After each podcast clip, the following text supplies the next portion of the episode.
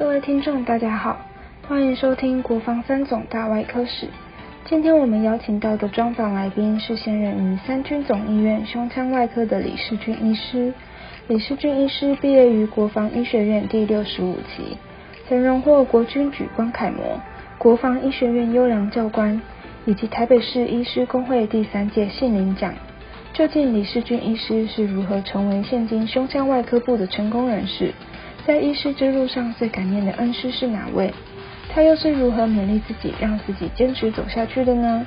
让我们继续听下去。我们今天哈特别来访问我们三总的李世俊李部长。部长，您是在什么时候任内的？我是从民国八十六年啊五月一号到八十九年的九月十五号。哇，记得好清楚。所以您在这一段的任内哈，您刚刚有提到说，觉得最有意义的是哪几件事情？来跟我们分享一下哈。最有意义的事情，第一个就是我想建立住院医师他的实做的手术的各种类型哦，以及还要经过笔试，嗯啊，同时也经过大家包括科主任以及教育训练官的考核，才能够晋升。这是你那时候建立啊，的这里我现在在我这这里，哦而且有有公文的而且以后作为其他科的一个呃参考。所以从那时候一直到现在，就是按照这个标准。那第二个，你觉得任内最有意义的是什么事情？还有就是说，在有关我们从哦八十九年搬到新院区之前，在张胜元当院长的时候呢，啊叫我，那时候我还是在当这个部主任，那个时候的总医师是庄丰斌，是泌尿外科的，我们亲自啊到新的院区，从病房这个运送到开刀房，再从开刀房再回病房，整个的动线啊先做一个规划演练。好，那第三个呢？就是新的院区的开刀房的设置与房间的使用，不同的科目，在搬迁之前是跟陈振荣啦、嗯啊张成富啦，我记得那时候是他当副总医师，大家一起来统计过去的啊有关各科手术的一个记录，来规划你的使用率。呃在我那个时候是啊规划一般，你这个骨科要几个房间啊，胸腔外科几个房间，哦，就整个各科的运用。啊，就包括妇产科、大外科了，就包括、哦，那时候还没有神经外科。有神经外科，但是都还在我外科部里面啊，哦，那时候还没有独立出来还没来。独立出来。所以其实独立，出来是在于大雄手里独立。所以其实您在那一届，其实最大的一件事情就是外科的搬迁应该是最大的。从汀州院区搬到内湖院区的哎搬迁哎哎啊，这是一个一个最大的工啊，程。对对，那时候我记得好像还在我们那时候车子怎么上车呢？啊，那时候都演练过，在这个大的操场。但真正搬迁应该是于大雄都搬过来的，啊那，时候十月份搬过，我九月十五号就交班了，对对不到两三个礼拜就搬过来了。对，但是因为你这建立的最重要的一呃，个，而且一个这个是我规划。对，这个是最重要嘛，搬迁只是搬的动作，对啊，就是外科不怎么搬，哪一科怎么搬，哪一科怎么搬，就别人讲举例了嗯。最重要的是搬迁，那另外就是开刀房的规划设置，开刀房的使用率，各科的使用率。第三个就是住院医师的这个进阶教育方面，哎，这嗯三个。还有就是说，您这一段期间呢，您觉得在您外科部长任内，你觉得最感动的一件事情？就是因为从沈院长开始，好像我记得文工就辅佐外科部主任，从马老板也开始有。那文主任呢，他亲自为了教我们如何做正确步骤，他退休了，哎还回来到您的外科部来亲自示范哎，让您觉得心里很窝心、啊，觉得我很感动。说他那么的一个资深的老师，嗯能够这样亲自来示范，不辞辛劳，其实我们觉得受益匪浅。所以您这几年一直觉得说，在那一段时间，这是很窝心的一啊，件事。对对对对对，亲自来辅导我们，每一次我们的有关，不管是演讲也好，不管是在我们的 MM conference 也好，嗯就是 mobility 的他的 conference，他都亲自来。那有没有哪一件事让您觉得印象深刻？另外就是说，我觉得张院长张胜元院长，他在院长任内，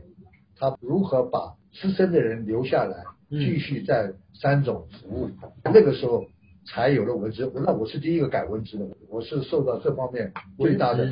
就是说退伍以后，回来，我八十八年把军装脱掉以后，嗯，我有教职，但是我可以再回到三种，等于是正式的一个把我后面的医疗生涯能够继继续往下。也可以教下面的人嘛，都是是传承嘛，让我们没有后顾之忧嘛，等于有一啊个让我们安身立命的地方嘛。就是这个也是在您部长任内呢，还是在我任内，也是在您任内我？第一个改，哦，我第一个改完了就是我们沈院长改。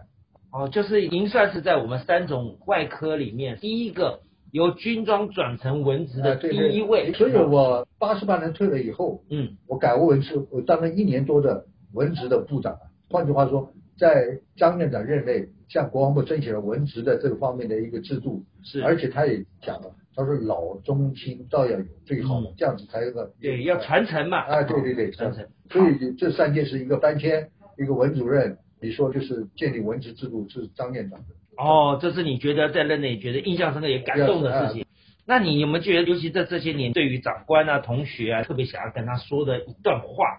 我是觉得这样的，我当外科部主任，其实也是很感谢当时的李局长李贤凯，还有国防院长沈院长，还有张总院的是张生院长，就张院长，他们提拔我。就是这三位，你是觉得当时最感谢？那因为今年啊，刚好是我们国防三种大外科史，那在这个最后，你有没有一段话想要对我们后辈说了一些什么勉励的话？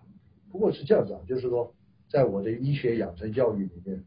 包括我们的张主任张先年第一个，还有像王我叫王主任也教过我，啊王思辉教神经外科，还有邓院长、文主任，还有一个施老板。我想在那个时候，国防医学院在外科呃有很好的一个很光辉的荣景。啊那我希望就在后辈能够再传承这个我们以前老师所创造的一个荣景，我们应该跟着脚步应该往前走，一这样子才能够把国防外科发扬光大。就是说，以前是这么好，我们现在更要这么好，对不对？那我想请问您哈，就是当我们是后辈想要